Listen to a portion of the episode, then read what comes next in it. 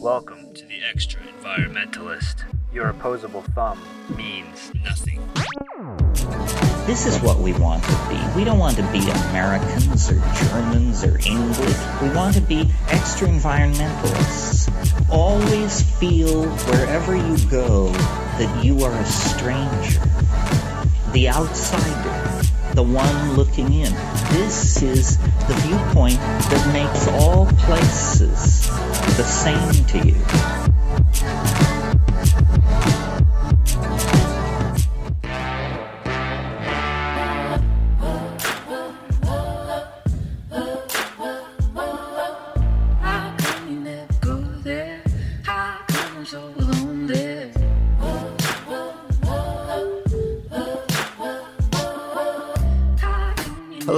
Extra Environmentalist. I'm your host, Seth Moser-Katz, along with my co host, Justin Ritchie. Hey, Seth, how has it been adjusting to North America once again? Now that you're back on American soil, what is it like to make that transition? Well, after the 24 hour party people lifestyle of Spain, it's been a little bit rough coming back to the grind of sitting in the cubicle and enjoying editing video all day long. As you might have suspected, my immune system was not nearly up to the task of keeping me healthy while staying up for three days at a time.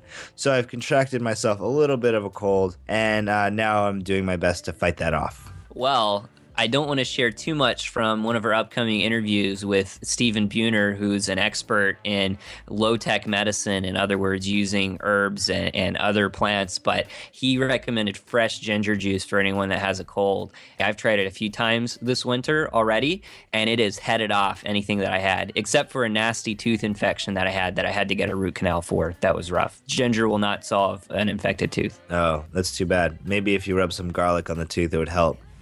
I could have tried that. I didn't. Yeah, or some deep tissue massage. Yeah. Anyway, how's life in Vancouver going? Well, I was down at the butcher the other day to buy some rabbit meat because I wanted to make a rabbit stew.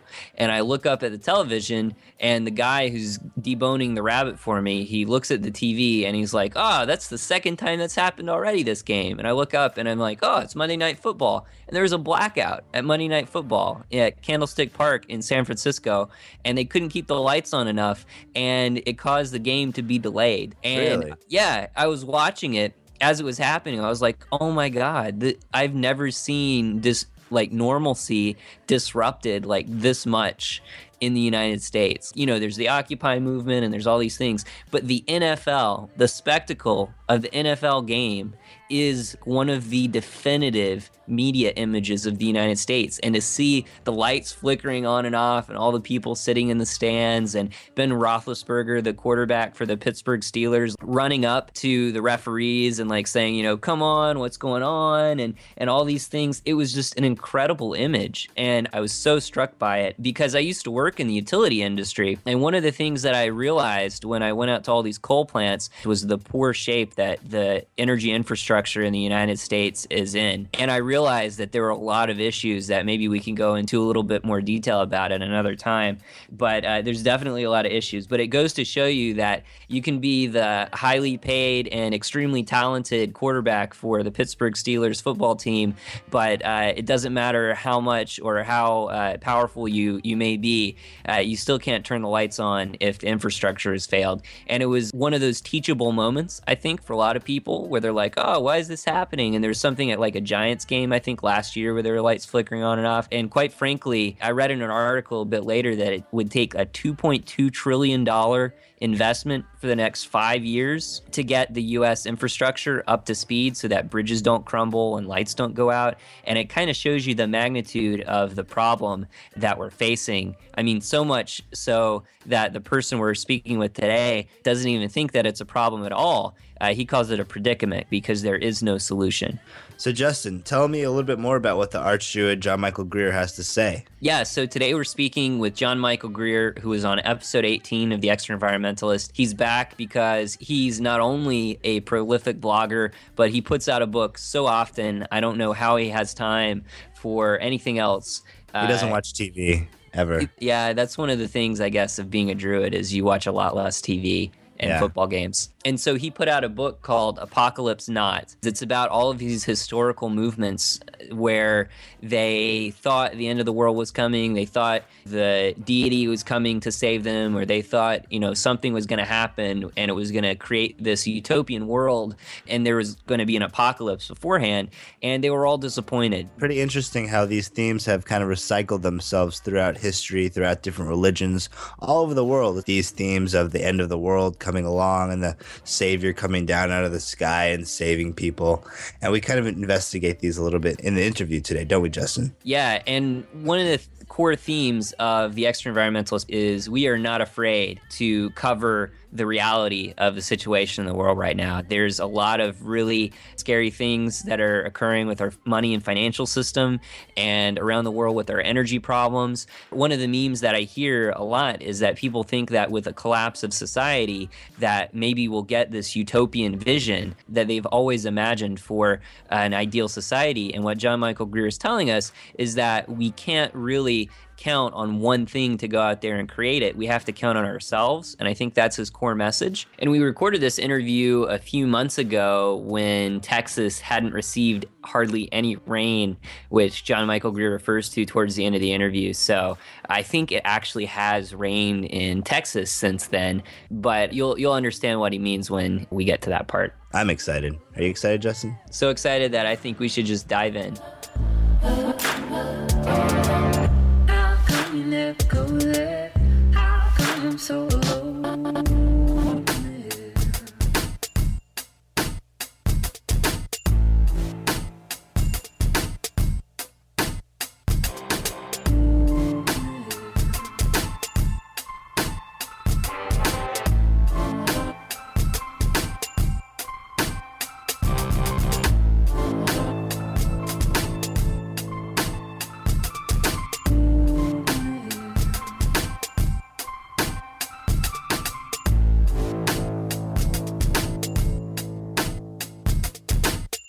Thanks for coming back so soon to the Extra Environmentalist, John. Last time you were on, we spoke about your book on economics, The Wealth of Nature, but today we're here to talk about your recent book on the apocalypse myth throughout history, Apocalypse Not, A History of the End of Time. Anything you want to start off telling us uh, about the book? Well, it, it was kind of an interesting project because, as, as you know, I do a lot of writing in the, in the field of peak oil and the future of industrial society. And one of the things that happens routinely is that I'm accused of being a doomsayer. I'm accused of claiming that the end of the world is about to happen, the sky is about to fall. That, that's a, that's one half of the critiques I get. The other half of the critiques I get are the ones who think that I'm a hopeless optimist and and don't realize that the world is about to come to an end.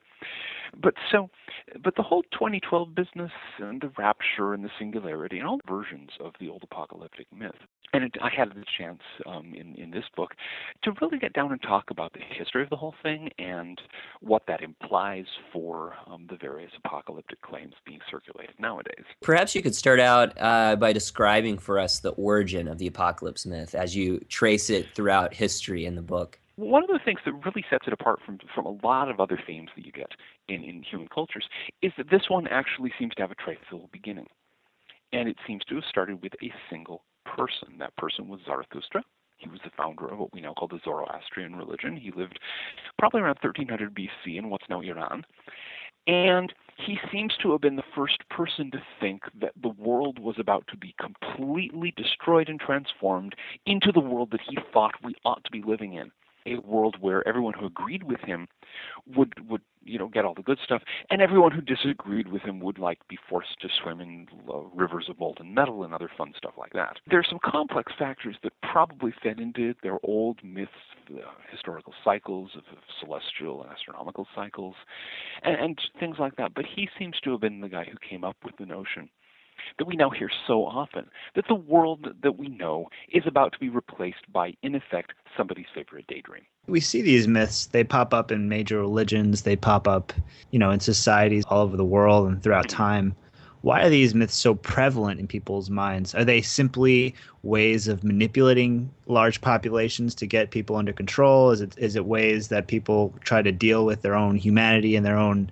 fragility uh, on this planet? Why are these myths so prevalent in our society? There are two main factors, and I want to talk. Of, I'll talk about them one at a time. The first one you can see by comparing it to certain other myths that are also very prevalent. And they're prevalent because they have a very powerful emotional appeal. The example that comes to mind right now is the myth of the speculative bubble. Um, you remember when real estate was hot a few years ago? You could hear all these people insisting that the price of real estate was going to keep on going up forever. Okay, back when the tech bubble was going on. It was tech stocks that were going to keep on going, on, keep going up forever. Um, go back through every speculative bubble in history, back to tulip mania in 17th century Holland. You've got the same notion that some particular class of, of, of investment opportunities could keep on gain, gaining price in price forever. Now, of course, it's absurd. It never works. It always ends in a crash. But people believe it because it feeds their fantasies of getting getting rich without doing anything, money for nothing. Unlike the rock song, there are no chicks for free, particularly involved, but you get the point. The, the apocalypse myth is the same sort of thing. It always fails. No matter what, if you bet on an apocalypse, you're wrong. But the idea that the that the universe might suddenly be changed into what you want it to be is very tempting. And when people are under stress, when people are looking at a very difficult future, in times of major major social change, in times of where, where certain traditional ideas are breaking down, don't work anymore, this can become very, very enticing. And so people get into it, and once they get into it, of course, they commit themselves to it. The, sort of doubling down phenomenon, you know, w- when things start turning against you, if you're committed, you don't want to admit that you've been an idiot, so you accelerate. So the apocalypse becomes the means to the end of delivering the world that you desire. If you look at any apocalyptic idea, the, the payoff for the righteous remnant is always that they get the world they want whatever it is, whether it's uh, you know the New Jerusalem descending from the heavens, you know whoever doubted your your faith in Jesus Christ being tormented in hell for all eternity, or whether it's the the dictatorship of the proletariat and the state withering away and we all eat strawberries and cream forever, um, you know, or, or the singularity with you know everybody be, being beamed up into into perfect robot bodies and living the good life in outer outer space forever, or what have you. It's always, or well, uh, or another example, the survivalist thing, where you're basically blazing away at full auto at hordes of zombies. Whatever you fantasize, you can project onto the ink blot patterns of the post-apocalyptic future, and so it's very tempting. If you know, if if you don't ask too many hard questions, or if you're too stressed, to really take a look at things and say, okay, well, probably not. Why do people retreat to this fantasy instead of actually building that world? Why do they impose rules and, and strict laws on themselves instead of actually changing the world to reflect that that nirvana or that heaven that they they so desire? Why do they turn to strict humanistic rigid laws? Or any number of other things. I mean, there's the, the gimmick that's supposed to bring the end of the world.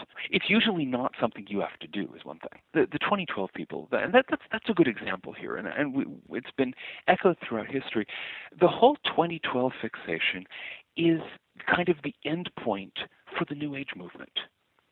When you look back along the trajectory of the New Age movement, you find that it started out with a huge amount of idealism. People were convinced that we have we have these new ideas, these marvelous new ways of understanding the world. We can take those and apply them in our lives, and the world will become a marvelous, glowing new place because we can create our own reality, we can recreate the world. Everybody will will soon realize just how marvelous these these great new ideas are, and utopia is breathing down our necks. That was the early version and it didn't work. And so they doubled down another another notch and said, okay, well we have to try harder, and they tried harder.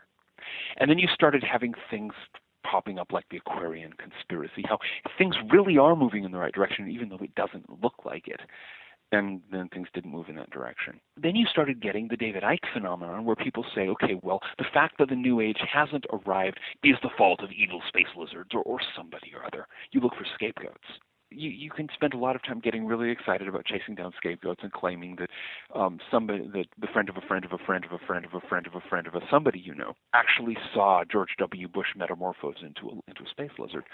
But that doesn't solve your problem either because you're still trying to do your new age thing and the world is still getting worse. So you go to the next step, which is to insist that on you know, December 21st, 2012, the new age is going to arrive anyway by, you know, the Space Brothers or Quetzalcoatl or, or something is going to make it happen. And that's the ultimate doubling down.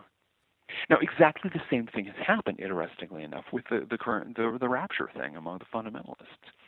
Um, you, I'm going to guess that the, the two of you are probably not old enough to remember the Jesus people of the 1970s. Yeah, no. a, a very idealistic, very you know God's love sweeping over us all kind of thing, and it was just the same sort of thing.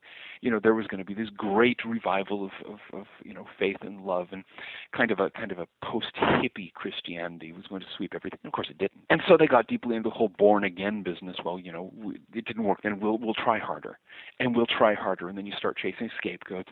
And now you've got people, many of whom 30, 35 years ago were convinced that God's love was going to redeem the whole world, who are now waiting for you know to be teleported off the planet so that everybody else can be annihilated for not following the program.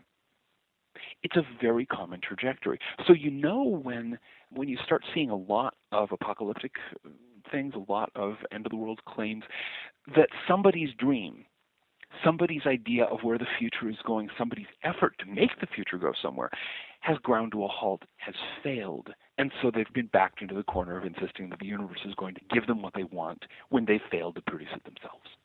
And I prefer the Christianity that involves uh, all the snakes hanging off of, of everybody. I always thought that was entertaining. But um, but so what what you're saying is 2012 is the end of the new age, essentially. Probably Yeah. My my working guess is that in the aftermath of 2012, the whole thing is going to dry up and blow away. Probably for a hundred years from now, there will probably still be some little cult in, in, in Montana somewhere that that treats the writings of, of Shirley MacLaine and um, you know uh, Jose Arguelles as their sacred scripture, and, and and can tell you in very earnest tones how actually the world really did change in 2012, but it was a spiritual change, rather like the Jehovah's Witnesses. And by the way, I have seen George W. Uh, transform into a space reptile many times. But uh, um, and you were smoking what at the time? uh, what happens when these dates come and go and these timelines, you know, elapse and nothing happens? You know, they set this date where 2012 December whatever Mhm. comes and and nothing happens. Does this change people's mindsets that are have been believing in these dates for a long time? They, does it force them to look further and create larger timelines? What what happens? there is no one answer. Um, typically, what happens though is, first of all, especially when a lot of publicity has been made about a given date, as you know, 2012, or um, let's say the the, the Millerite business, where um, you know it, the world was going to end in 1844, and a huge effort was made to publicize it. The the first thing that happens is that you have the rest of the human race laughing at you, which is kind of difficult to deal with. Most faiths can handle persecution just fine. Very few can handle humiliation. So you have that, and you have anybody who has who has had second thoughts at all, or can't really handle the sense that they've made a complete idiot of themselves, scampering off to do something else.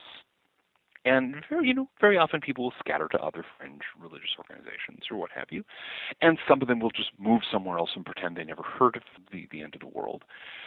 Some will buckle down and come up with a new date, but it's usually a fairly small number. Um, it's interesting to note, though, that uh, Whitley Strieber, who actually played a significant role at one point in helping to publicize the whole 2012 business, is already starting to market stuff focused on 2020. He's smart. They just kick it down the road a little bit, huh? Just kick it down the road, yeah. You know, because he, I, I think it's, it's, I think he knows perfectly well nothing's going to happen in 20 in, in 2012. And the thing is, I think that's true of a lot of people. I know a fair number of people who talk the 2012 business. I don't know any of them who've stopped putting money into their retirement accounts. Oh, a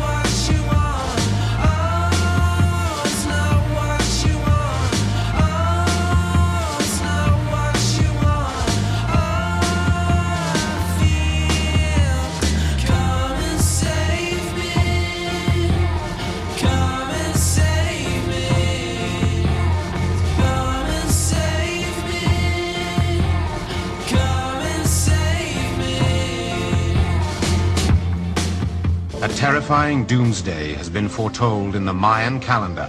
Mayans talking about December 21st, 2012 as being the end of, of the cycle. The Chinese oracle of the I Ching The I Ching is the most remarkable, most enduring oracle in existence. And even an internet-based prophetic software program for the year 2012. A date prophesied to be the end of the world.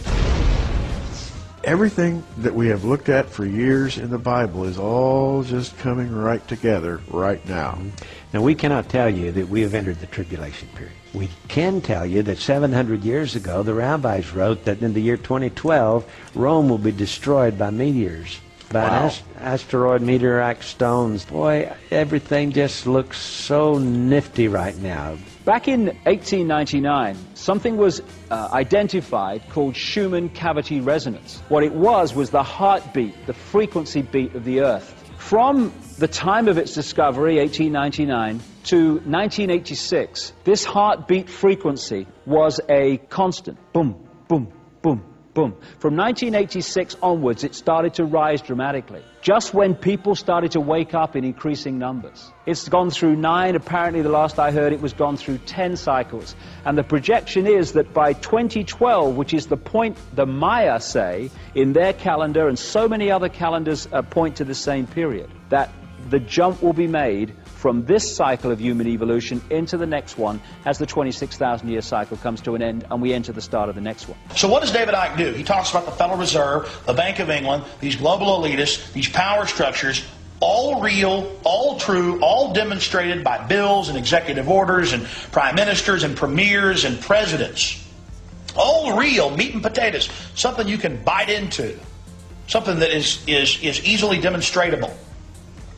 And then you've got David Icke at the end of all this. He says, by the way, they're blood drinking lizards. Blood, Al Gore needs blood to drink. Uh, so does Prince Philip. I mean, it's, it's, it's asinine.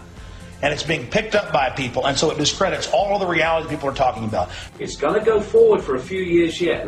No, I don't have any illusions How about long? How long, David?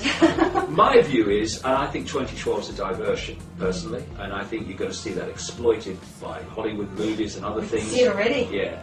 Well, my, my feelings around 2016, life in this reality is going to transform. Um, and it's going to transform because uh, this is a rea- this is a this is a uh, a virtual reality, quite provable fact. And that's problem. That's the problem with David Icke. He's got a good line to a point, and then he discredits it all. It's like a turd in the punch bowl. That's his job. He's got this nice big thing, you know, this this nice fruit punch, nice ice cream floating around in it, you know, and then he takes a big dump right in the middle of it, and no one's going to drink out of that punch bowl. I see with what's going on uh, in the world today, all the turmoil uh, you see with earthquakes and famines and uh, the hurricanes, everything going on, the floods. Uh, I think it's a wake up call to both uh, Jews and Christians that we need to be looking up and looking for the Messiah.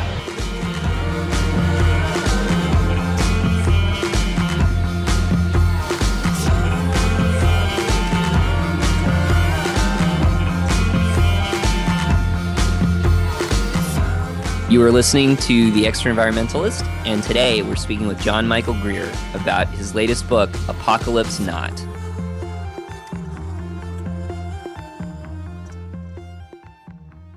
Maybe you could tell us a little bit about the story of the Millerites and that great disappointment because I'm I'm really interested in what it would feel like to be one of those people who were there oh, on that hill On and that- then the- get that feeling the the, hills, next yeah. morning. To get into the Millerites, you've got to start actually right after the War of 1812. The United States had uh, successfully kicked Great Britain's butt a second time in a row, and the country was was expanding, it was prospering, and so there was uh, there, there there was a lot of idealism, there was a lot of enthusiasm, and America produced its first great counterculture at that time, associated these days with the transcendentalists, people like Thoreau and Emerson. But it was a much wider thing, and it was centered in Boston. Boston was kind of the San Francisco of that time, and you had you know the, the, this huge Bostonian counterculture. You had missionaries, literally Christian missionaries, um, evangelical Christianity was a left-wing religion in those days. Um, you know, going all over the country, um, preaching vegetarianism and anti-slavery and anti-alcohol. Um, you know, one of the differences between the 19th and 20th centuries is that 19th century countercultures were generally against drugs, while 20th century countercultures tended to indulge in them. Um, but you know, they they had all of these things. Pacifism was big. Um, dress reform, big important thing. You know, people should women shouldn't have to wear corsets anymore. There were all of these you know social change movements that were all sort of wrapped up together. They actually accomplished a fair amount. Anti-slavery and pacifism were two of the really big issues, and it became increasingly clear as time went on that they could have an end to slavery or they could have an end to war, but not both, because it was going to take a really big war to put an end to slavery, as in fact it did. And so what happened toward the toward the, second half of the 1830s is you started to have people beginning to get into that sort of well, the world is not providing us with the utopian society we, we, we think we deserve. What gives? And this is when William Miller came along. Uh, William Miller was a was a New England farmer, part-time preacher, who had been studying the Bible as as people did in those days by the hour, and he had become convinced that he'd figured out the right date for the end of the world. That he knew when Jesus was going to appear in the clouds in glory and, you know, usher in the millennium and it was probably 1843, maybe 1844. It was a little difficult to tell due to some chronological issues in the calculations. But there's this there, there's this passage in Daniel where you know, after 2,300 days shall the sanctuary be cleansed. So you start with what Daniel's talking about, which is the destruction of Jerusalem by the Babylonians. You had 2,300 days, making one day equal one year, and you're in 1843 or 1844, depending on your date for the destruction of the temple. So he was going around preaching this to, you know, to meeting houses in, in up and down New England, and people were going, well, wow, that's kind of interesting. Okay. Except then he started running across people from this Boston centered counterculture who were going, you mean it? 1843? Oh, cool. Then we're going to get the perfect utopian world that we always wanted in just a few years. And it took off like wildfire and you had a huge number of people all over, you know, well, over most of America at this time. Didn't catch on much in the South, didn't catch on much in the very far West, well, counted as far West at the time, but in much of America, it was a huge, huge social movement on a scale of a 2012 business. And there were a series of, of kind of false alarms. People were thinking, okay, well, it's going to be a spring equinox of 1843. No, well, that didn't work. And some calculations were made. And finally, because Miller himself refused to set a date, he knew the limitations of his chronology, but eventually one of the other Millerite preachers, because by this time there are hundreds of them, figured out that it was going to be October 23rd, 1844 the Day of Atonement in the in the Jewish calendar, and it just went nuts. There, there's some reason to believe it's a highly controversial point that some people actually made themselves white robes so they'd be properly dressed when they ascended into heaven. Uh, but certainly, tens of thousands, possibly hundreds of thousands of people were standing there on hillsides, you know, on, on hilltops, places where they would have a good view when Jesus appeared in glory in the clouds. And of course, he didn't no show. I don't think he called in advance either. Uh, but wait, Jesus didn't show up then? Jesus didn't show up. Oh man. He, he, yeah, and so you know, and so basically, uh, you know, hundreds of thousands of Americans were left.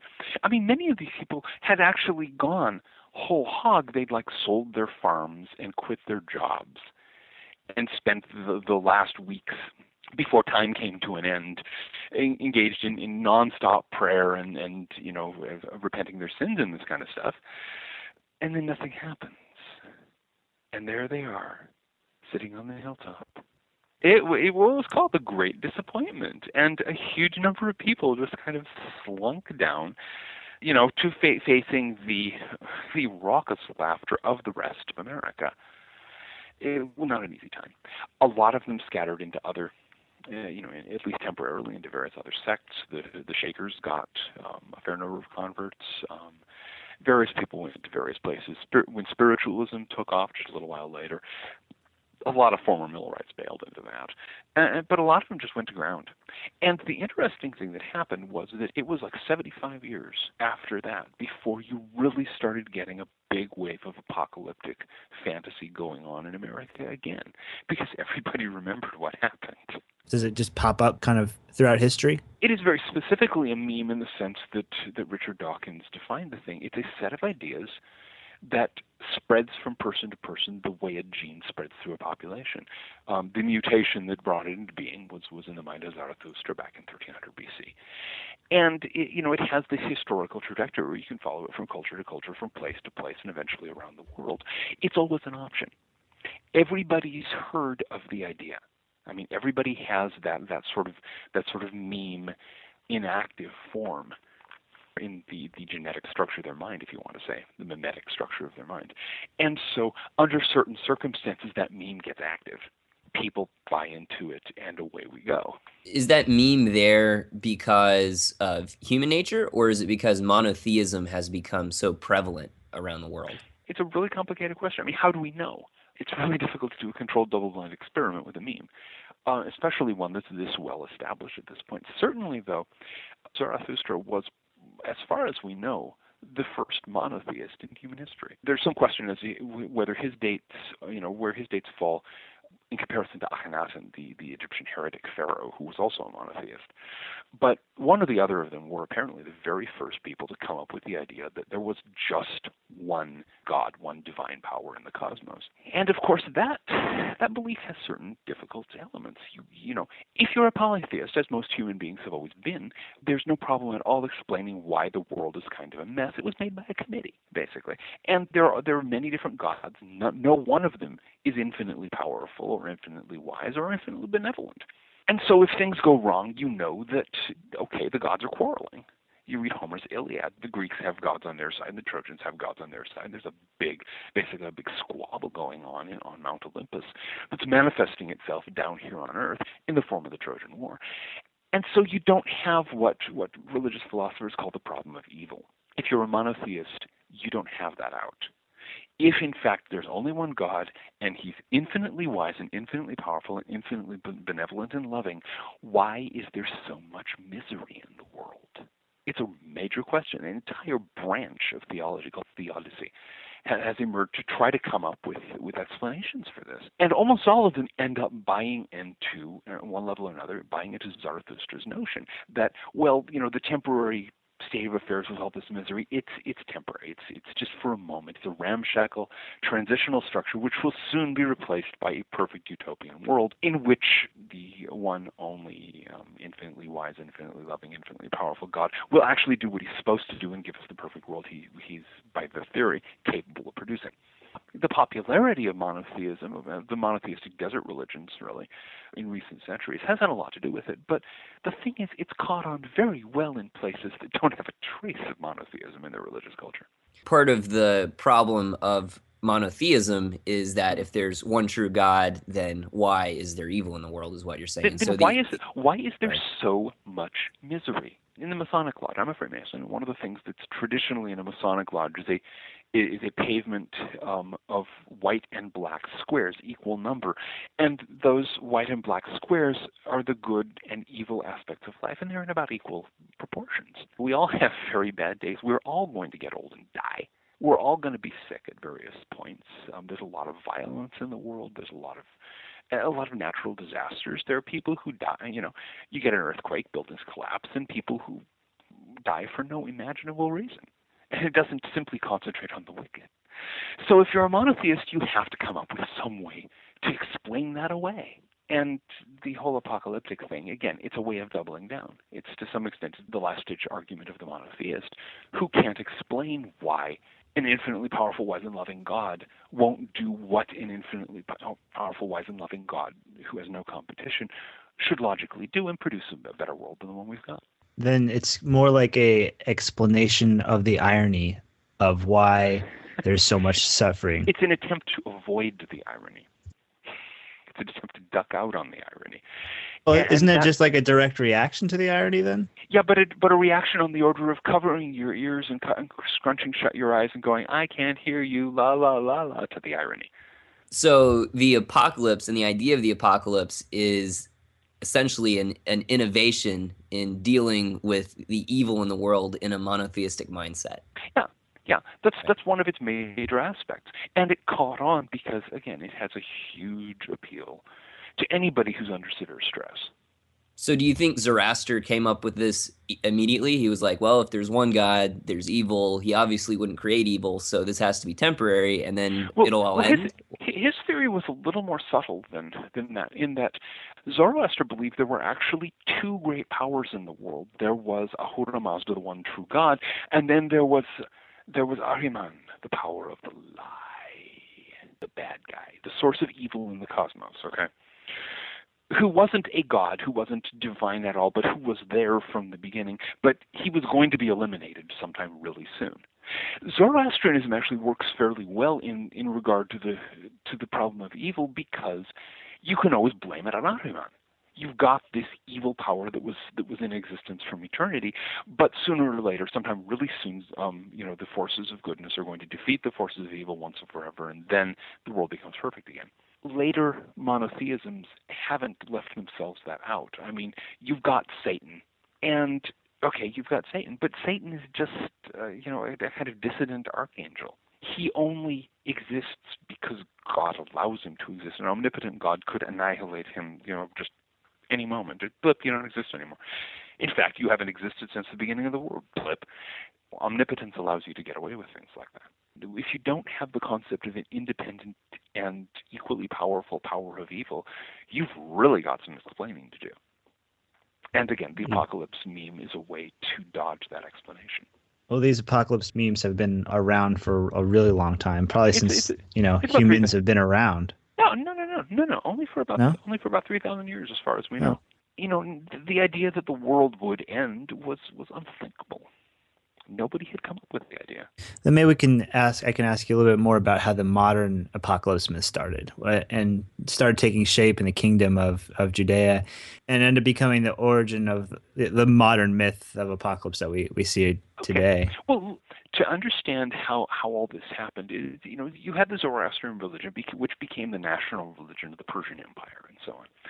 And at the time the Persian Empire really started expanding westwards into what's now Iraq, into and straight out to the Mediterranean, um, Judea, which had been one of one of hundreds of little bitty kingdoms, um, each of which, by the way, had their own, you know, um, th- their own tribal god, their own little temple, all this kind of stuff. But the people of Judea had been as part of Babylonian policy, many of the people had been basically force marched um, in rather well, something rather like the Trail of Tears off to Babylonia, and they were living there in exile.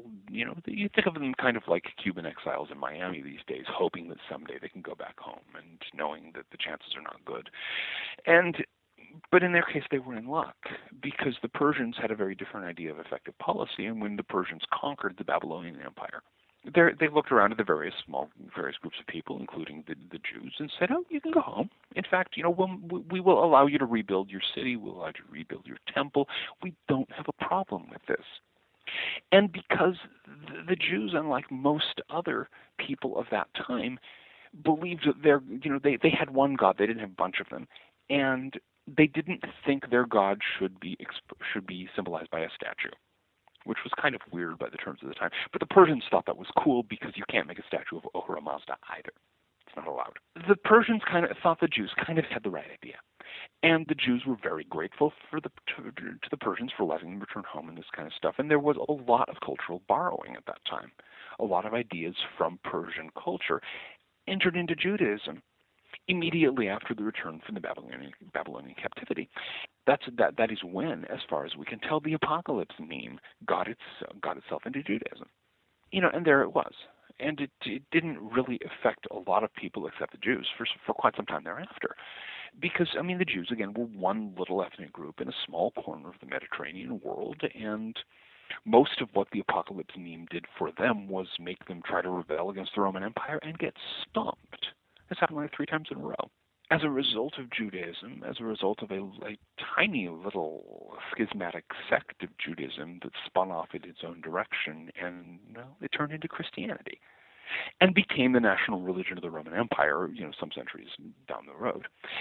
And then you had a little later, very strongly influenced by Judaism, um, Muhammad, the prophet of Islam, launching another major world religion that was largely inspired by Judaism. And both these new religions, these very powerful, enthusiastic, missionary religions, bought into the apocalypse meme from day one. So everyone wanted to get their two cents in with these religious memes things going on. Yeah, well, well, basically, basically, I mean, if if Judaism hadn't turned into the inspiration for these two major religions, we'd probably never have heard. The idea of an end of the world would probably not occur to us today. But the two most influential religions of, you know, of, of the last two thousand years, both had apocalypse meme hardwired into their basic structure from very, very early on, all over the world where Christian and Muslim missionaries went, you know, typically with the assistance of military forces in both cases, you had the apocalypse meme and you had people preaching, yes, the world is going to end, da da da. And a lot of a lot of non Christian, non Muslim religious groups and cultural groups and so on latched onto it as a propaganda thing or simply bought into it but said, No, no, the world's going to end and they're the ones who are going to go through the lakes of burning metal and things like that. So it just over the course of the expansion of the of the two major desert monotheist religions, Christianity and Islam, you had the apocalypse meme splashed over the entire planet, basically. So did Jesus take the apocalypse meme to a new level? What what did he do to uh, accelerate it, or was it the people around him? We, we don't know. All we've got when it comes to trying to figure out what Jesus said and taught are a collection of gospels, four of them in the Bible, about a couple of dozen that aren't, and very few of them say the same thing. You've got the three synoptic gospels, Matthew, Mark, Luke, and they basically all say the same thing, and they have him constantly talking about the kingdom of heaven and how the you know the the coming of the Son of Man is going to happen any day now. You know, be be ready. The world is going to end soon, or maybe that's what he's talking about. We're not sure. There's the Gospel of John where he doesn't never mention he mentions the kingdom of heaven like once. There's the Gospel of Thomas where he doesn't mention it at all. Most of the Gnostic Gospels he doesn't mention it at all. We don't know which of these express the actual words of Jesus. Nobody Yeah, was there ahead. with a tape recorder. Was the first Christmas of the post-apocalypse, post-apocalypse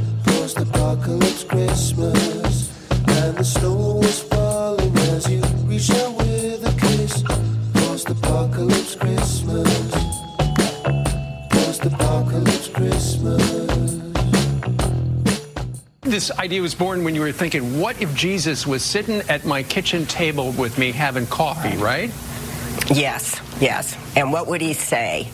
And we thought and thought and we thought maybe he would say, I miss hearing you say Merry Christmas. We've been talking about austerity. Faced with the difficult task of balancing a budget in these austere times, officials in New York Suffolk County said on Friday they had no choice.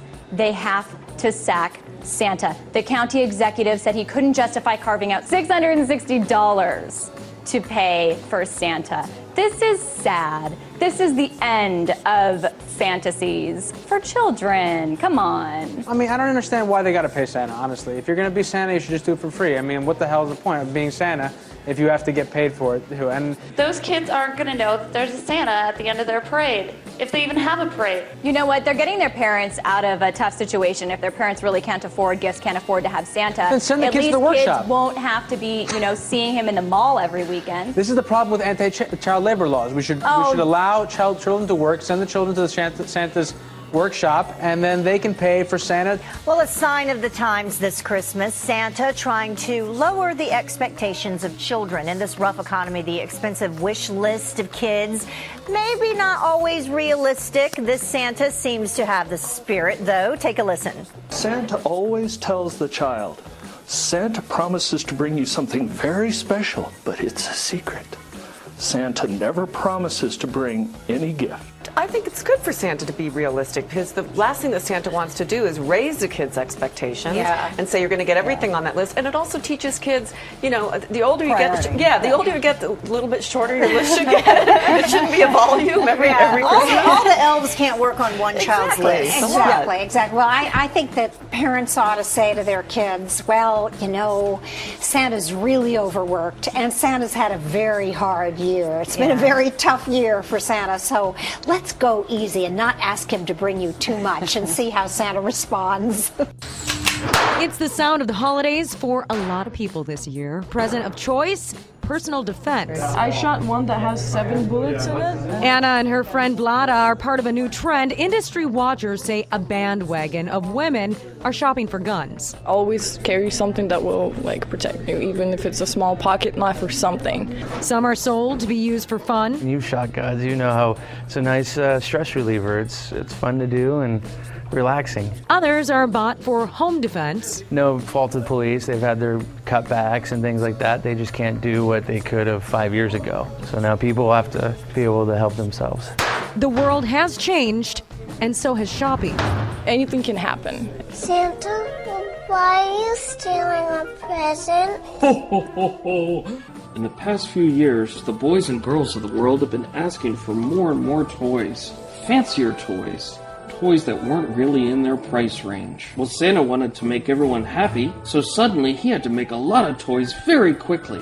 He had to hire every elf he could find, even those that were unqualified. So unfortunately, a lot of kids got stuck with toys that weren't very good, and Santa didn't have any money to make new ones. What's wrong with Dora's head? Now Santa needs a bailout, and it's not very smart for anyone to buy 700 billion subpar toys. Who could bail you out, Santa? Oh, I don't know. Jesus, I guess. But he's still pretty mad at me. Meanwhile, to stay afloat, I've had to lay off most of my elves and outsource to toy sweatshops in Bangladesh. Am I gonna get a lump of coal in my stocking? Oh no, dear. Coal's a valuable fossil fuel.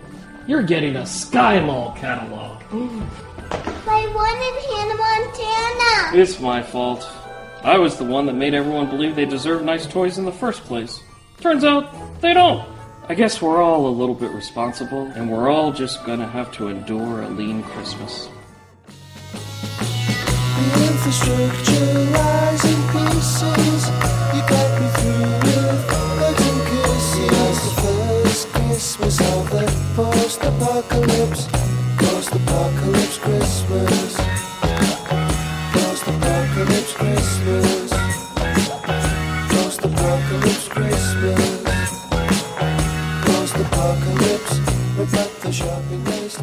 Post-apocalypse Christmas.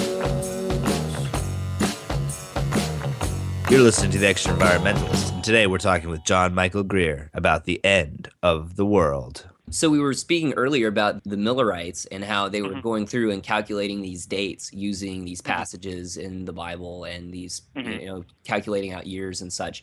And so why is it that you think there is such a tendency to take the Bible literally, especially in uh, a lot of American forms of Christianity? There's so much attention paid to literal interpretations of scripture. I don't understand it at all.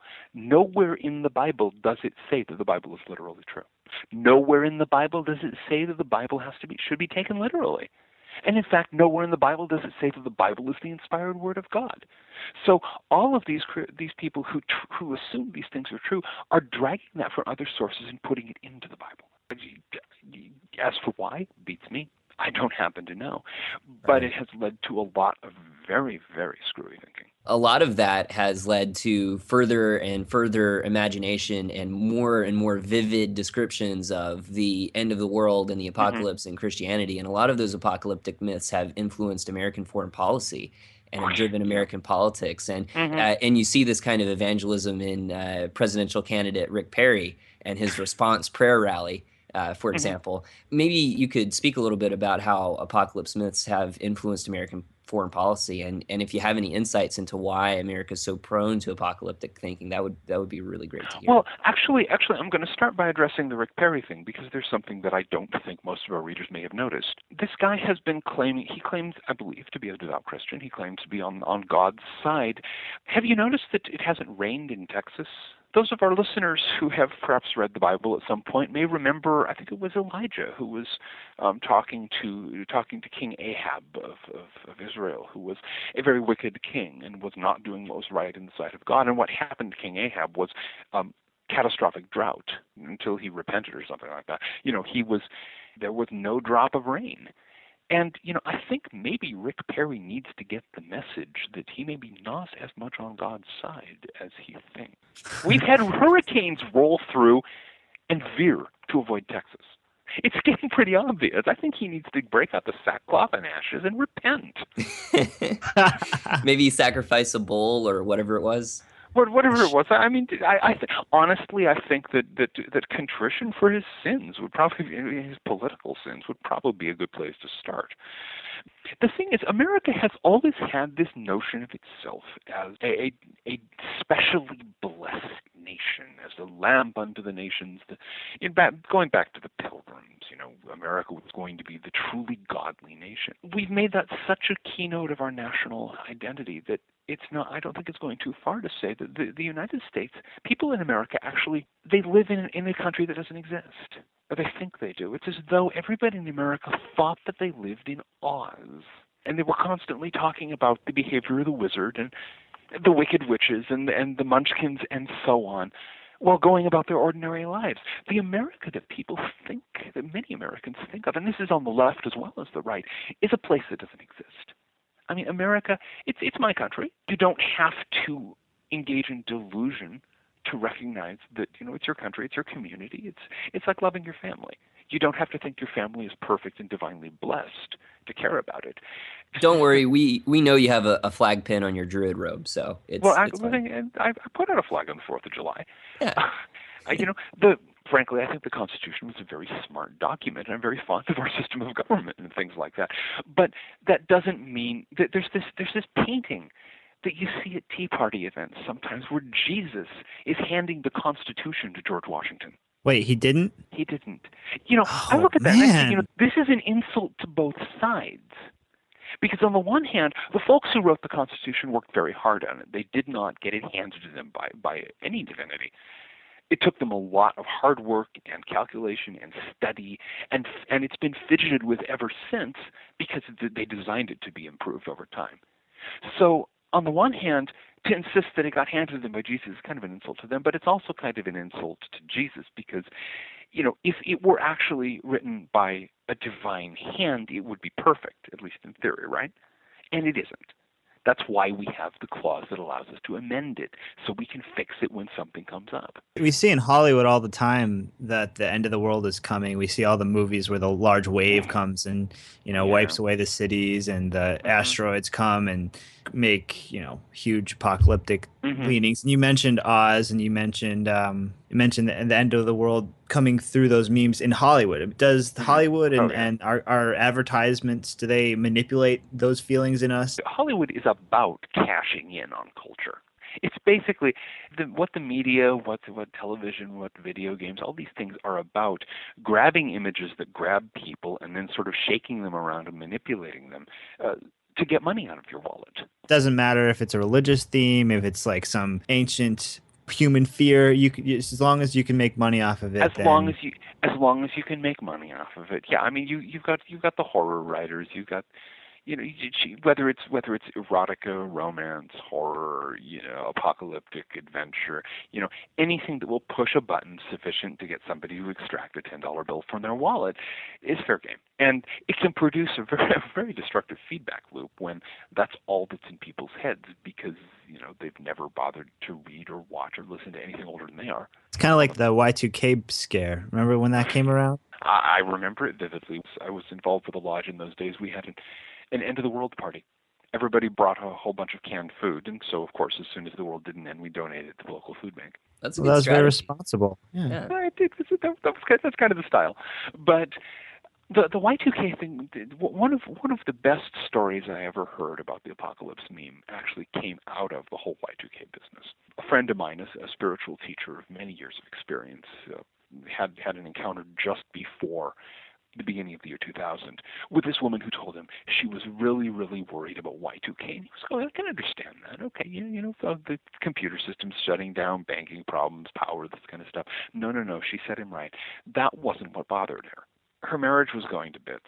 Her job was a dead end. Her life was basically stuck in a rut. And what horrified her beyond imagining was the thought that December, that January 1st, 2000 would come along and she'd have to keep on living her life she would rather see the world crash into ruin than face her own problems. And I think that actually drives a huge amount of the apocalypse meme because it, you know, it's the ultimate you don't have to deal. The world's going to end. you don't actually have to like quit your job and do something else. You don't have to deal with the problems in your marriage. You don't have to deal with the political problems in your society. You can just cop out and push it off on God or the Space Brothers or somebody else who is going to bail you out any day now. Is there a psychological profile that you think is more presupposed to apocalyptic thinking? I have my doubts about psychological profiles in general. In general, the, the human mind is an extreme personality is extremely complex. Maybe a not a, a profile, but particular traits that lend themselves to apocalyptic. I've known I've known many many people of m- many many kinds, many different personalities, different backgrounds who, who are into it, and I know a lot of people, a very large number of people from equally diverse backgrounds and personalities and this kind of stuff, who think it's ridiculous. So I really don't know. Do you think there's a connection between apocalyptic thinking and then conspiracy thinking? People who think There can be New World because Order those two those two are two of the standard cop outs when a movement for some kind of utopian ideal fails to achieve I mean, like the new age movement as I mentioned, you know, it got to the point where trying to create your own reality was fine, but reality wasn't cooperating. And so you had on the one hand people blaming David Icke's alien space lizards and on the other hand, you had people, um, you know, getting into the whole uh, the, the apocalypse du jour that was going to, you know, the space brothers were going to land, we were going to have, um, you know, the, or what have you. The two can go together, but but they're among the options available to anybody who is, you know, facing the fact that trying to make the world um, behave in accordance with their ideas doesn't necessarily mean the world is going to follow suit.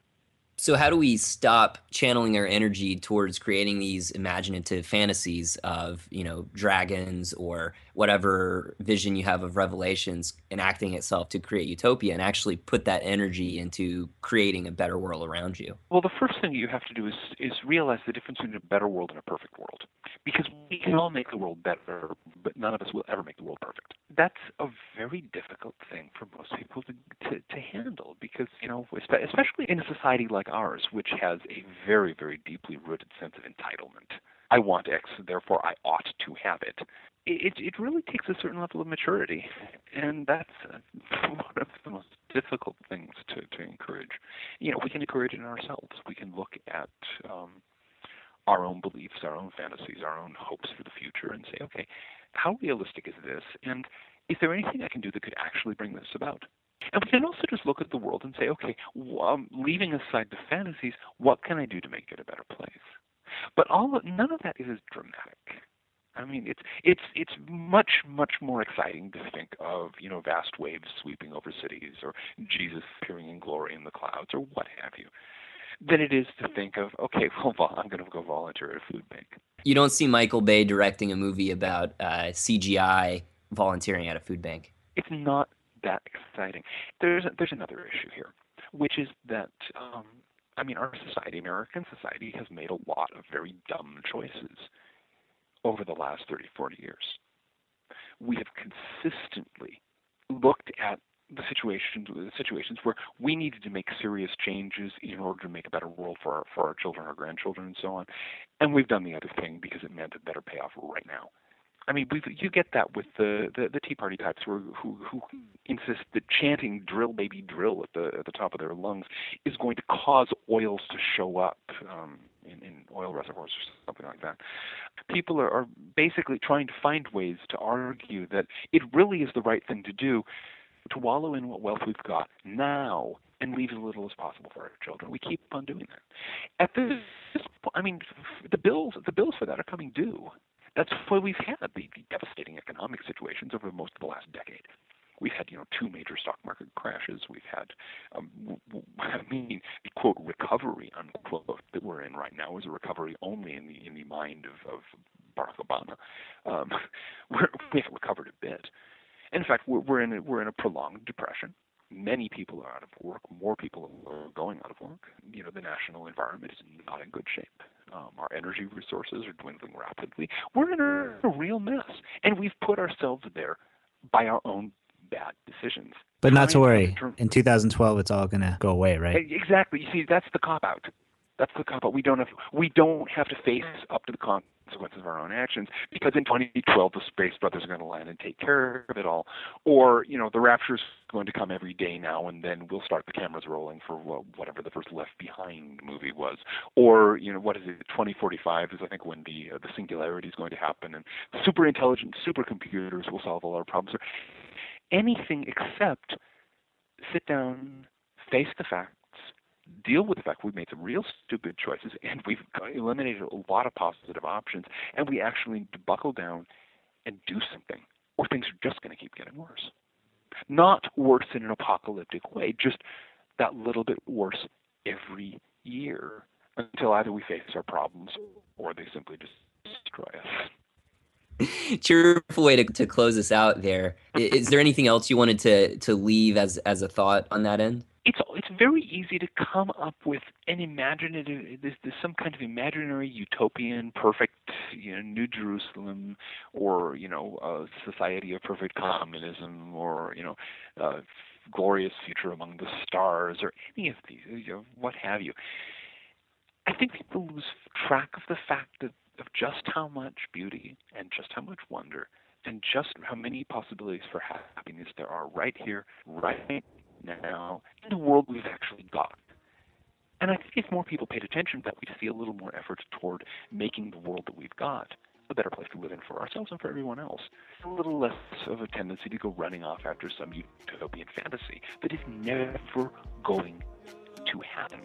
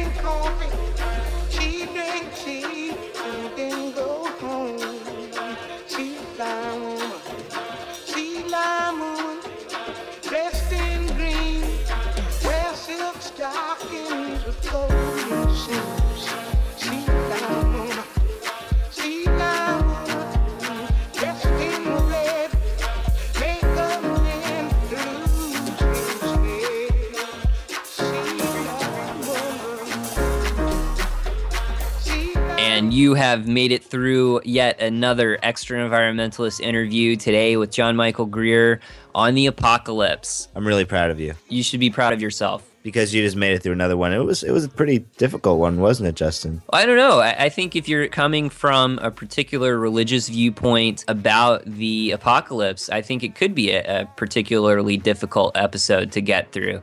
However, I think what I like about John Michael Greer's approach is he's trying to say that there's this whole myth of disempowerment that we buy into by waiting for a deity to go out there and do this stuff for us. And so, you know, whether you're monotheistic or polytheistic or whatever your belief system is, if you're going out there and waiting for the world to end, then you're going to be sorely disappointed about what comes next because that utopia that you're expecting is probably not going to be there. I think in the collapse community, we run into that a lot. Yeah, we do. Yeah, because so much of the thinking about collapse is either one, people aren't able to handle it, so they're scared. They're not able to acknowledge the reality. But then oftentimes there's a lot of people on the other side who have this whole myth of going and hiding in their bunker, that going through the collapse is going to be more exciting than their day to day existence. And so, secretly, I feel like there's a lot of people out there who kind of hope for it, who kind of want it to happen. And what John Michael Greer is talking about indirectly in all of his discussions about the apocalypse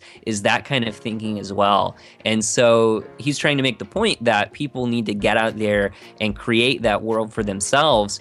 And yes, acknowledge reality and understand that, you know, stockpiling some food and having it on hand is important, or ancestors have been doing that for a very long time through preservation and all those things.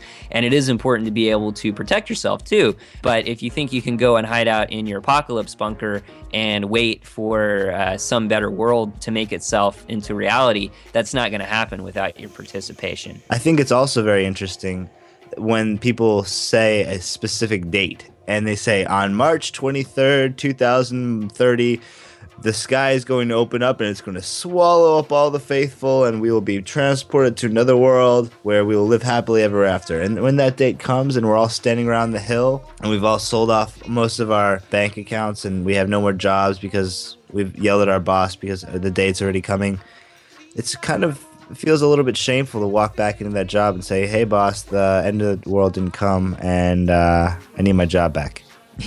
yeah, absolutely. I mean, there's this balance between understanding what's happening and also, you know, being responsible in terms of taking care of yourself because we're at a point where things are changing so rapidly in this world that everything is so unpredictable. And I really enjoyed the story from John Michael Greer in today's episode where he was talking about the Millerites. And you know they they were wearing robes and they all got up on the hill and they were ready for Jesus to come back. And then he didn't.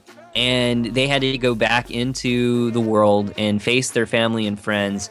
And suddenly it's like, oh, well, you know, he didn't come back. I they had that moment where they had to go up to their employer and ask for their job back. So in tying this into the, the theme of collapse, we don't want to get so carried away with it that we alienate the people around us. But what we want to do is be prepared so that in case there is an emergency, in case there is something that is so dire in such a terrible situation, that we're able to welcome the people that we care about with open arms and be able to protect them and, and care for them. And so I think that's really how to play that balance between being overly alarmist, but being realistic in looking at the challenges we face here in the near future. I think it's an important point that you're making, Justin, that we act as these kind of guardians for the future. We're preparing ourselves in such a way as to act as pathfinders for those who will come after us, you know, and, and when the light bulbs start coming on, when they start realizing that, hey, maybe there is something to all these ideas that, that all these people have been throwing around for years and years. Maybe there is something to the fact that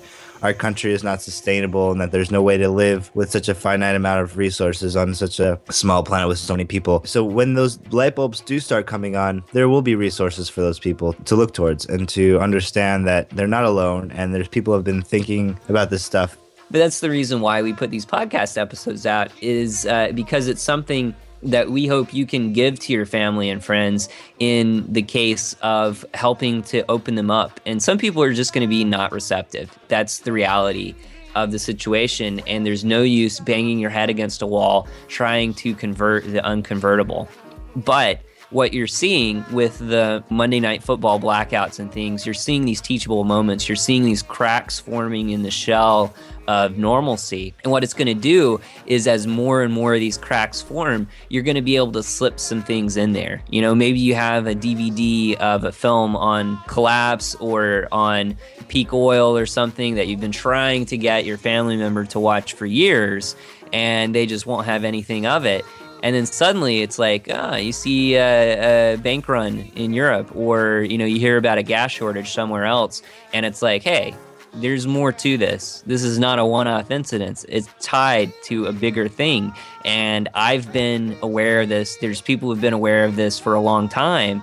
And you know, you can give them that piece of media, or you can be able to finally talk to them in a realistic manner about what's going on it's always important to talk in a realistic manner, I'd say. So, Justin, who's been uh, contacting the show lately? So many thanks to all the people who are donating to the podcast that you would take your hard earned money and throw it our direction. It means so much to us.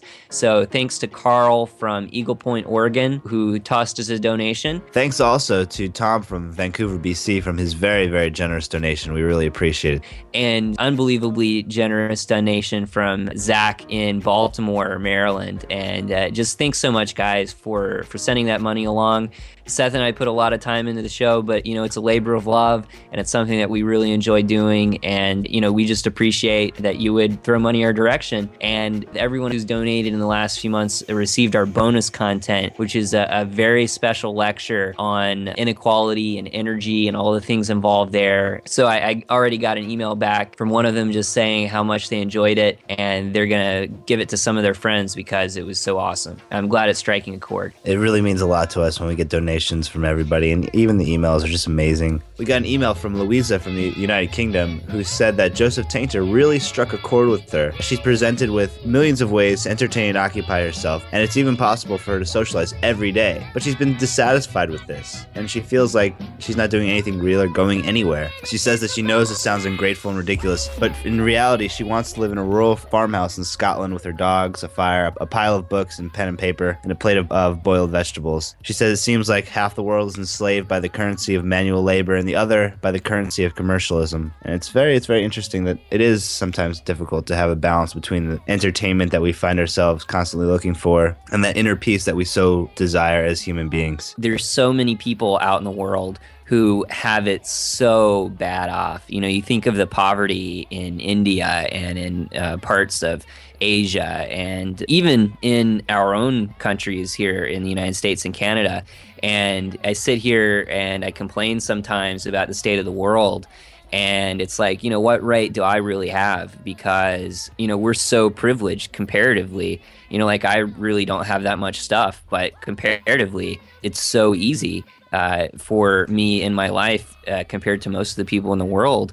And so it does feel kind of strange sometimes to just say, you know, like we have all this and yet we feel dissatisfied that we really do want something simpler. But you know that feeling of not going anywhere i think that's a collective feeling. I've talked to so many friends recently who expected to have this velocity in their career like they're they were going to have this career that would just take them places and would be exciting and all these things. And those careers are tied to the overall trajectory of our civilization which is uh, tied to the energy that we supply our civilization with, and that's declining. That net energy availability is declining, as, we've heard from Richard Heinberg and Joseph Tainter and all the people we've spoken with. And so we're all suffering this moment where we're just kind of like reaching the top of the hill on a roller coaster, and it was you know going up, going up, going up, and now we're at the top, and it's kind of just slowing down, and we're all getting to like look at what's up ahead, and we're like, whoa, wow I'm not moving up anymore. I don't know how this feels. And suddenly I see this in front of me. I don't know how going down pretty fast is going to feel. And, uh, you know, that can be a little bit scary, but. The view from the top is pretty magnificent, wouldn't you say, Justin? You can see out across the whole expanse of world civilizations, and we, can, we have a very, a very good view of it. Being in the Western world, we have a very good view of that whole expanse being at the top. But like you said, that curve is starting to level out, and maybe we're not going to be going any higher. Maybe it's time that everyone starts to fall a little bit. The way down can be scary, but it doesn't have to be if we know what's coming and we're willing to make changes in our own lives and changes in the ways that we interact with people in our lives.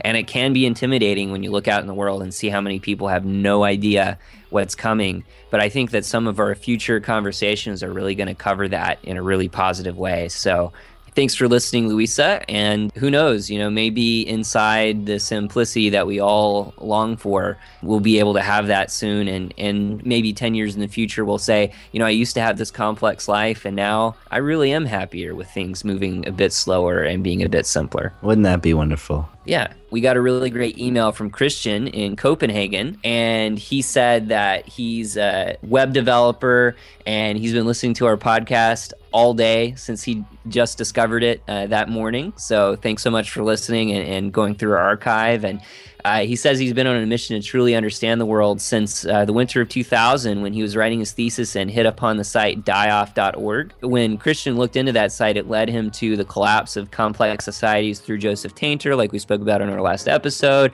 and the concept of peak oil. And then lately, he's been listening to a lot of Max Keiser and he likes how we uh, wrap up all these subjects. And he's he's gotten some excitement recently, and uh, he wants to join into the action as an activist and dedicate the next five or ten years to help changing the world, to help revolt and take down the current systems and, and the powers that be and create a truly democratic and decentralized system that can really empower everyone on earth for all humans to live in harmony with each other and with nature. And he's really excited about it. And he he's finding that he really doesn't care about earning money for a living anymore. And he told us that we need to look into the free man movement. And he gave us a few links. And i took a quick look at some of them and they're really awesome and so uh, hopefully we'll be able to incorporate some of the information there into some of our future episodes um, and he also wanted to point out that the whole legal system is just absolutely corrupt and controlled by the bankers of the world and the centralized sources of power that we talk about on our podcast. And, you know, we think that the legal system is there and it's this real thing and it's these very solid laws. Christians saying that it's absolutely a fiction and it's just a reality that we're all indoctrinated into in order to readily accept that there's uh, these authorities and that they have power over us. And absolutely, you know, Christian, there, there's so many laws out there that are ridiculous. And I was just reading recently about the IMF that went into Greece and they were giving their report on the state of the Greek government, and there was 17,000 laws that governed the interactions of, of Greece's government. And so essentially thousand laws. That's so many laws, Justin. yeah, and so essentially what had happened is the IMF found that Greece had effectively collapsed in governance because of the weight of bureaucracy. The government agencies didn't communicate with each other. Massive amounts of corruption were able to occur because there were so many laws. And so they went in and they found this hospital that had 54 gardeners on their payroll. Wow. 54 gardeners. And then they realized that this hospital didn't have a garden. Didn't have a garden. Yeah, the hospital didn't even have a garden, and they had 54 gardeners on on Wow. staff that they were paying. And so That sounds like a job that I want, Justin. absolutely. I So, be so a gardener with no garden. That would be a wonderful place to work.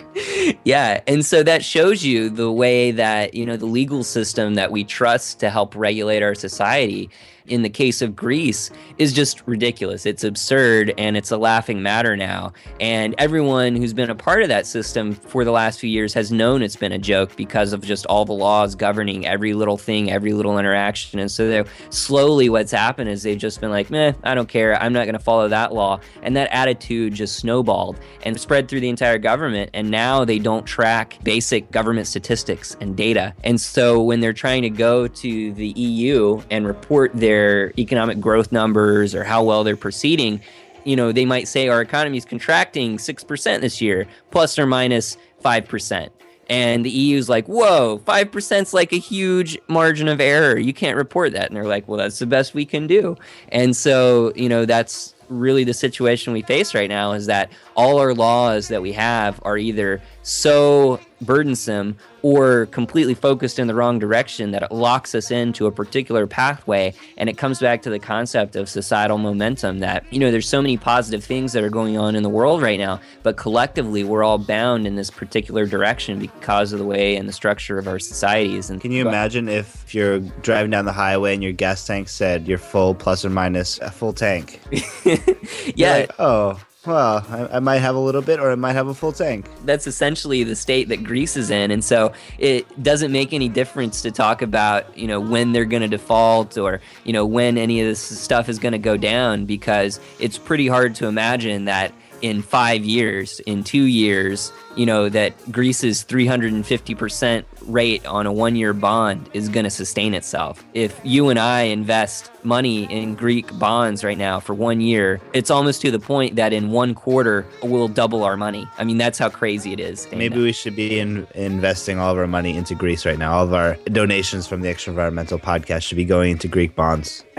That's right. Maybe what we should be doing is anyone that donates to the podcast, we'll just put that money into Greek bonds. You know, if it ends up paying off, if Greece doesn't default in the next year and they get bailed out by who knows who, then we all make double our money and we'll donate that money back to you. but I, I don't feel like that's a very likely outcome. Oh. So, Christians from Copenhagen, didn't you study in Copenhagen? I did. I studied in Copenhagen back in 2006. I spent six months there, and it was probably the best time studying abroad that I've ever had. And I really, really loved it. I loved the bike lanes. I loved all the people there. I had a gre- really great time. It was a little bit dark come uh, winter time when it got dark around four o'clock, but the time was one of the best of my life, and I would highly recommend anyone that wants to go to uh, hang out in one of the happiest places in the world go to Copenhagen. Could you imagine if in cities in North America we had the number of bike commuters that they do over in Copenhagen? Like, wow, what an incredible place it would be. Copenhagen has an incredible amount of bikes, an incredible bike infrastructure. I mean, there's bike lanes across the whole entire city. It's it's fantastic when you ride with a huge group of bikers and they range from all different demographics from like, you know, mothers with pregnant children to business guys going to work to students to old people. It's a very empowering thing when everyone just kind of rolls together on, on their bikes and you roll up next to like a car and there's like 50 bikers next to the one car. It's very empowering. There's even whole parking decks in Copenhagen devoted to bikes. I saw some video recently of parking decks and it's just lined with bikes. Oh yeah, it's, very serious. awesome. It's very serious. You go to the train station there. People ride their bikes to the train station and leave their bike out front, and there are massive amounts of bikes just line the whole train station. It's it's impressive. Thanks so much for listening, Christian, and thanks to all of our listeners across Europe, but especially in Denmark. We got an email from Luke in Spain, who's working there, an expatriate from the United States. So Luke commented on the fact in our last episode that I talked about how American culture has been pervasive all over the European world.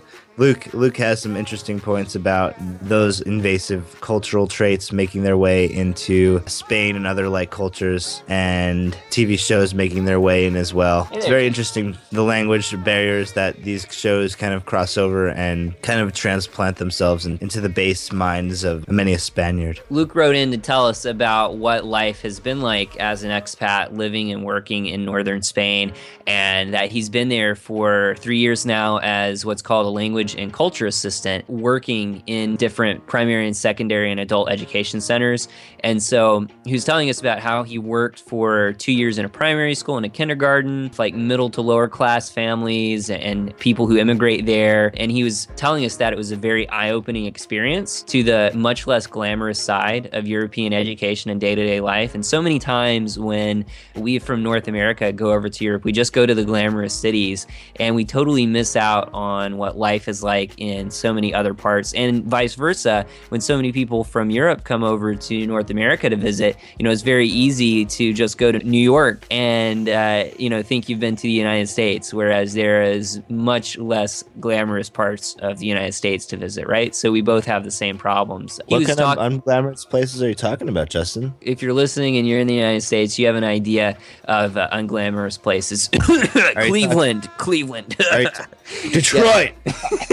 yeah. Um, a- anyways, uh, he was just commenting on pervasiveness of American culture because it's really appalling to think that in a society which Halloween or Christmas or anything like that now supersede the traditional holidays that coincide at the respective times of year of Halloween and Christmas. So he was just shocked at how much influence American culture has had on a traditional Spanish celebration. And, And, we actually talk about those th- same themes in an upcoming episode with uh, Mr. Berman, don't we, Justin? Yeah, we, we've got a conversation with Morris Berman, who wrote a book called Why America Failed, and he talks about the reasons why American culture is so pervasive around the world. And he's an absolutely brilliant historian and thinker about culture. And so uh, we'll cover a lot of those themes uh, in an upcoming podcast. But Luke went on to, to talk about how he's working at the school where people were interested in not the manufactured images of the United States, but the reality of the United States. And so,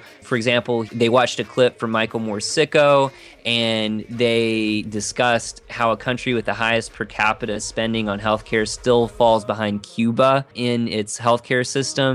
And they wonder why people in the United States would allow this to happen to themselves and why they aren't fleeing the US in droves to go to other countries where they have decent healthcare systems. And so essentially, he was just putting this all together to to say that he agreed with a theme that comes up repeatedly on the Extraenvironmentalist, and that's of uh, multiculturalism and democratic socialism in Europe. And there's people who go from one language class to another, studying three or more languages at a time. And even though Spaniards consider themselves behind the curve on different languages in Europe, they're still obligated to take English and they're still obligated to choose between German and French. And so, even though Spain and Europe is definitely not perfect, his point is that because they have social medicine and education, there's definitely some things that even the most conservative members of their society consider fundamental rights that they're not going to give up in the shadow of collapse of the Eurozone.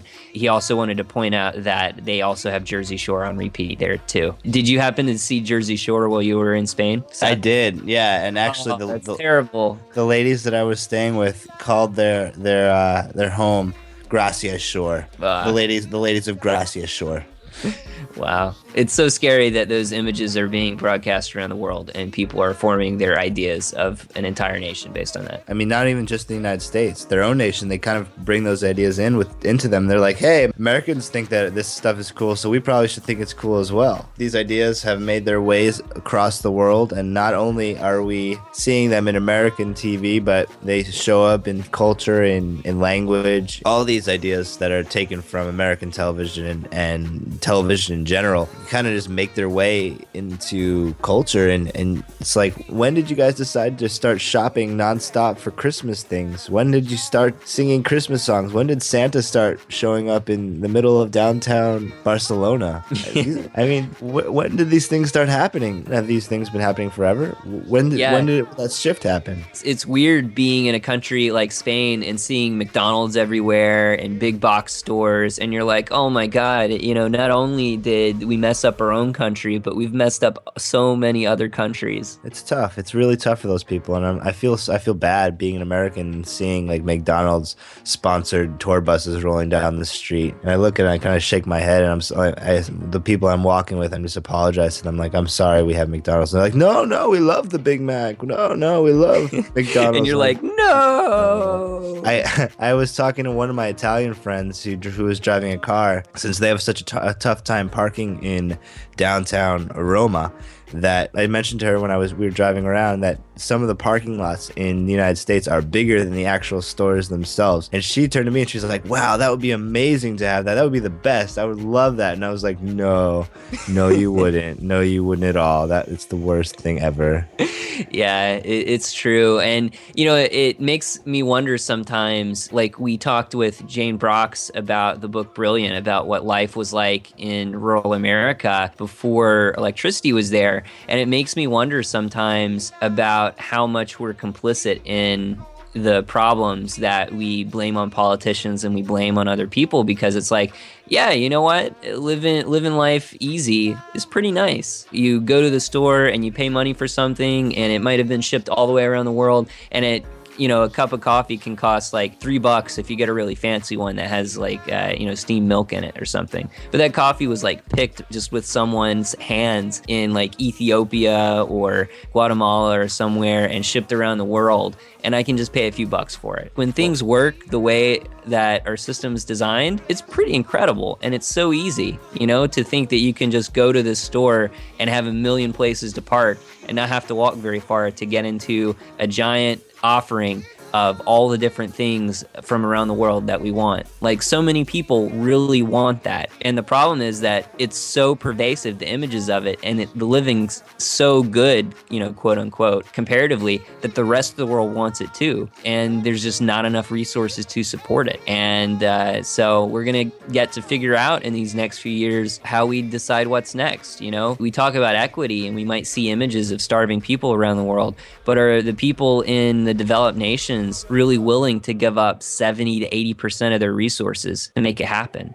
I don't think they are. No, they're they're definitely not. You try to take you know a little bit of their resources away. You say, "Oh, I'm sorry that we're not going to carry this cereal anymore," and people get really upset about it. There'll be some riots in the street over that bread that that's that's not there anymore. Yeah, exactly. And it's just Or- simple things. So Luke says it's always good to vent, and he wishes he had some constructive medium like we have, but writing us an email has helped him to vent a little bit of steam. If you'd like to vent to us, hey, we're here to do that. That's why we've got a voicemail line and an email address so that you can send us your stories about frustrations that you're witnessing by seeing so many people who are just completely blind to our reality. In fact, we'd really love to hear your stories about that if you'd like to call in and leave us a voicemail. We have a Twitter following that you can go on and follow us and, and read all of our tweets that we tweet out about all these Extraenvironmentalist ideas and thoughts and topics. So, yeah, thanks so much for your email, Luke, and thanks for your story. We really love to hear about things that our listeners are observing out there in the world.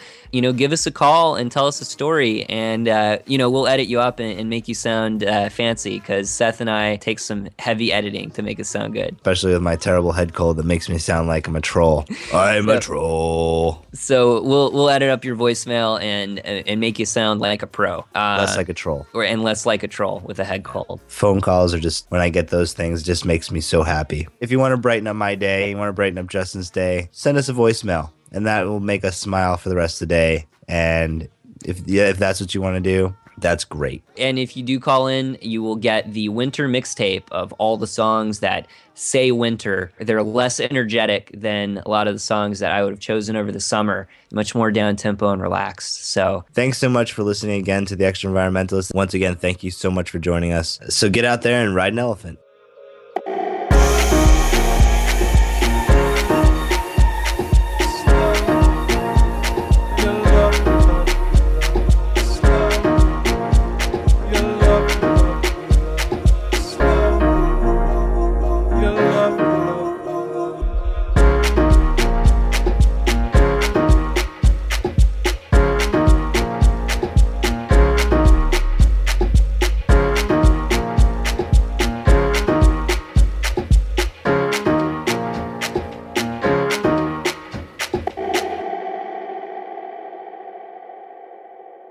2011 comes to a close, there's a tremendous amount of focus on Europe and what's happening with its economy, but big concerns mounting about China, which is clearly showing signs of slowing down. For a long time now, people have been saying Chinese economy, the, the miracle's about to end. You really think it's ending right now? What, what tells you that's happening? Well, if you look at all of the indicators, they really point down. Electricity consumption is flat. Car sales, a bellwether for consumption, also flat. But property prices collapsed in October. They were down 30% in cities like Shanghai and Beijing as developers were offering discounts.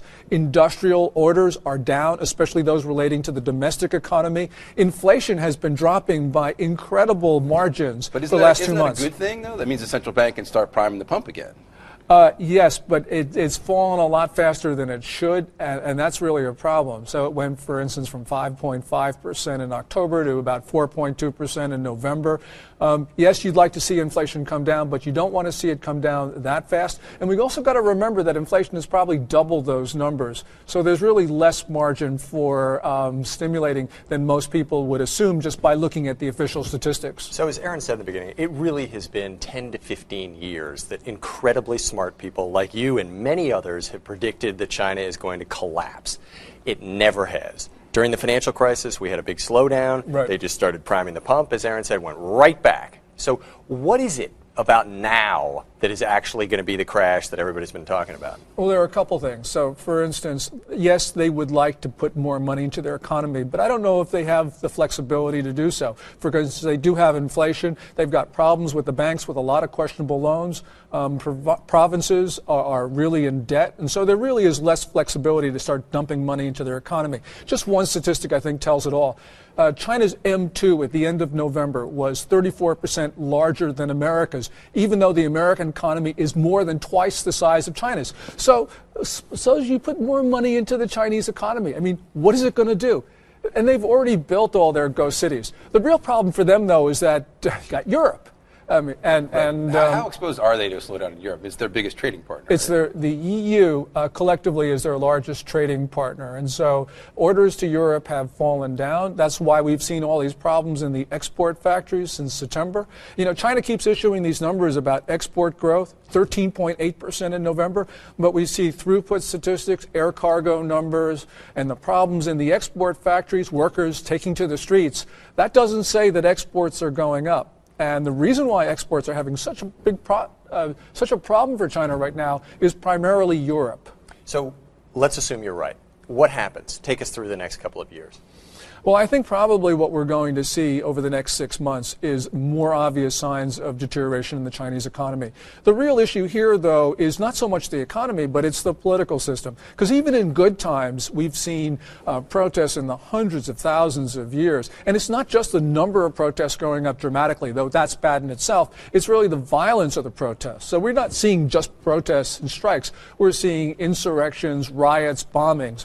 And that incident we now have in southern Guangdong province, which is the heart of the export belt, at that village in Wukan, where the basically you've got a standoff now. Um, that's really a very serious thing for Beijing. I'm sure that uh, in addition to all their other problems, they're very concerned about what the local authorities are going to do because if this spreads like it might, then they're real trouble for the People's Republic. Tell you I set you apart. Tell me your secrets and ask me your questions. Now let's go back to the start. Running in circles, coming in tails, heads on the sides apart. Nobody said it was easy. It's such a shame for us to part. Next time on The Extraenvironmentalist. This hard. Oh, take me back to the start.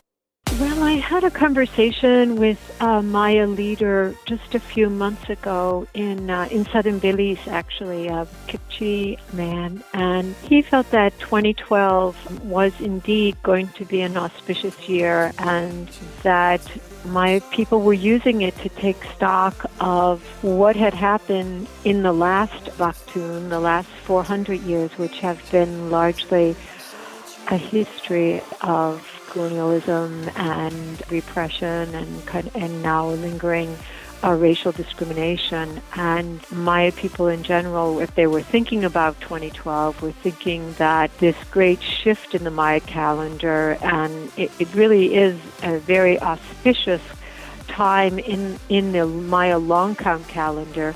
But the Maya did not perceive of it at any point in time as an ending it would have been seen as a time in which uh, one cycle was completed and the seeding of a new cycle.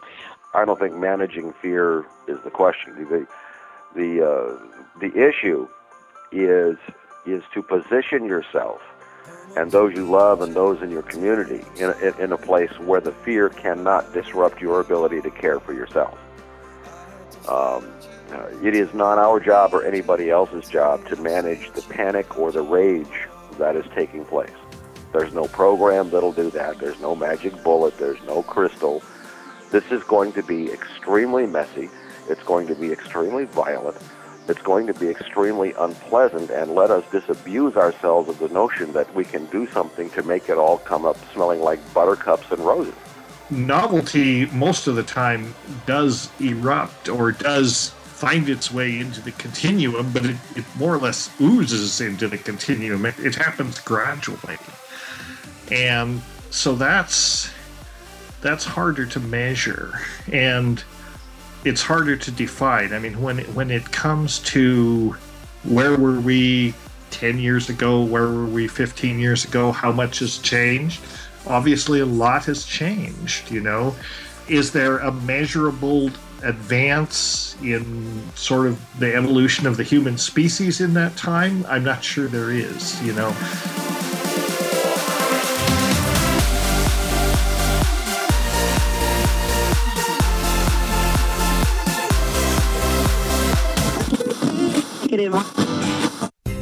It's a free market Christmas special with Timmy G and Uncle Benny. And now, our hosts, Timmy G and Uncle Benny.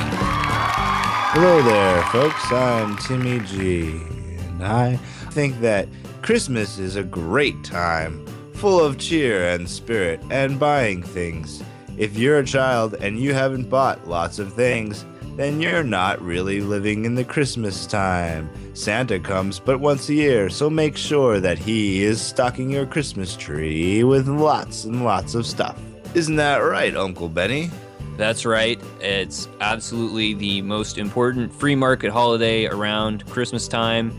Without Christmas, our entire economy would actually not exist. So get out there and make sure that you're purchasing lots and lots of consumer electronics. That's right, kids. Consumer electronics are the backbone of the American culture. If not for consumer electronics, I wouldn't even have a job, and your parents wouldn't either. So it's very important that you support the economy by consuming lots of crap. I mean, electronics. Uncle Benny, I heard you have a story to tell all these little children's here. That's right, Timmy. I have a very special story from the good book itself. That's right, The Wealth of Nations by Adam Smith. Well, actually, we'll save that one for another time. We'll go with the Bible since that's what started Christmas. That sounds like a great story. I can't wait to hear it. Hey, kids, let's gather around the fire and hear what Uncle Benny has to say from the good book. Yay! Yay! Yay! Story time! I love stories! Okay, kids, now it's story time with your special Uncle Benny. So I'm going to be reading out of the Bible. Let's just forget that whole Christmas story part and go straight to creation because that's when the most capital was introduced onto this planet. So, God created all the world and stuff for seven days, and on the first day, He created a few things that were useful as derivatives. On the second day, He created even more things that were useful as collateralized debt obligations.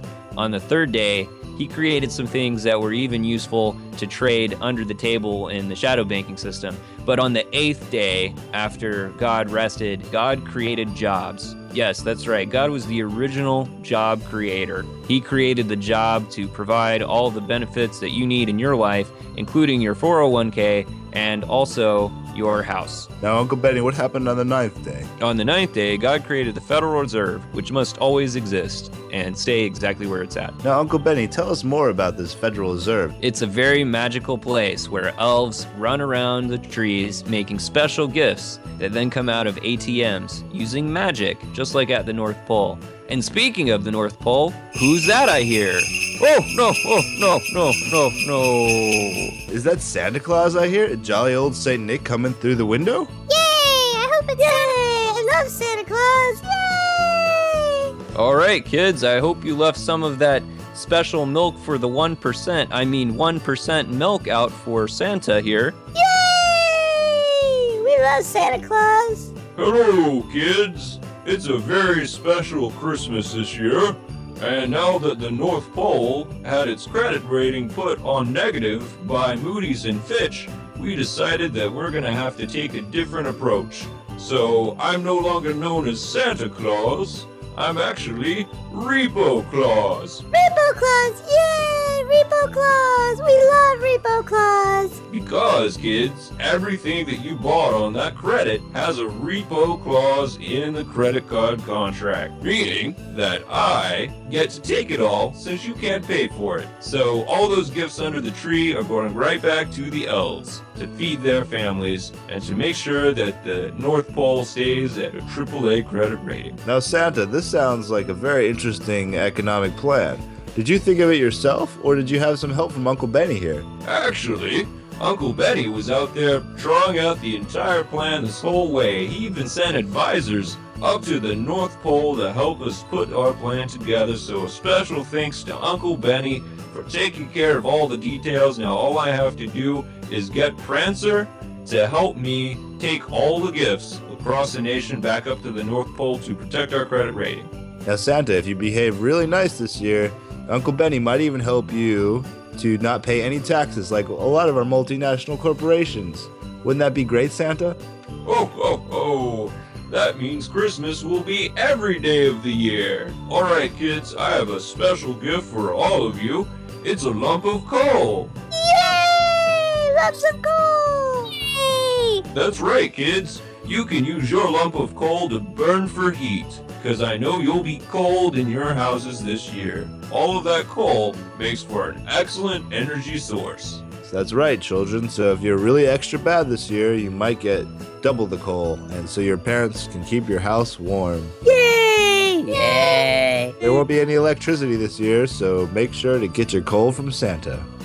Hey, Uncle Benny! Hey, Timmy G! Why is there a green hand reaching out of that fireplace? Oh no, that's the Gingrich coming to steal Christmas. Watch out, kids. Ah!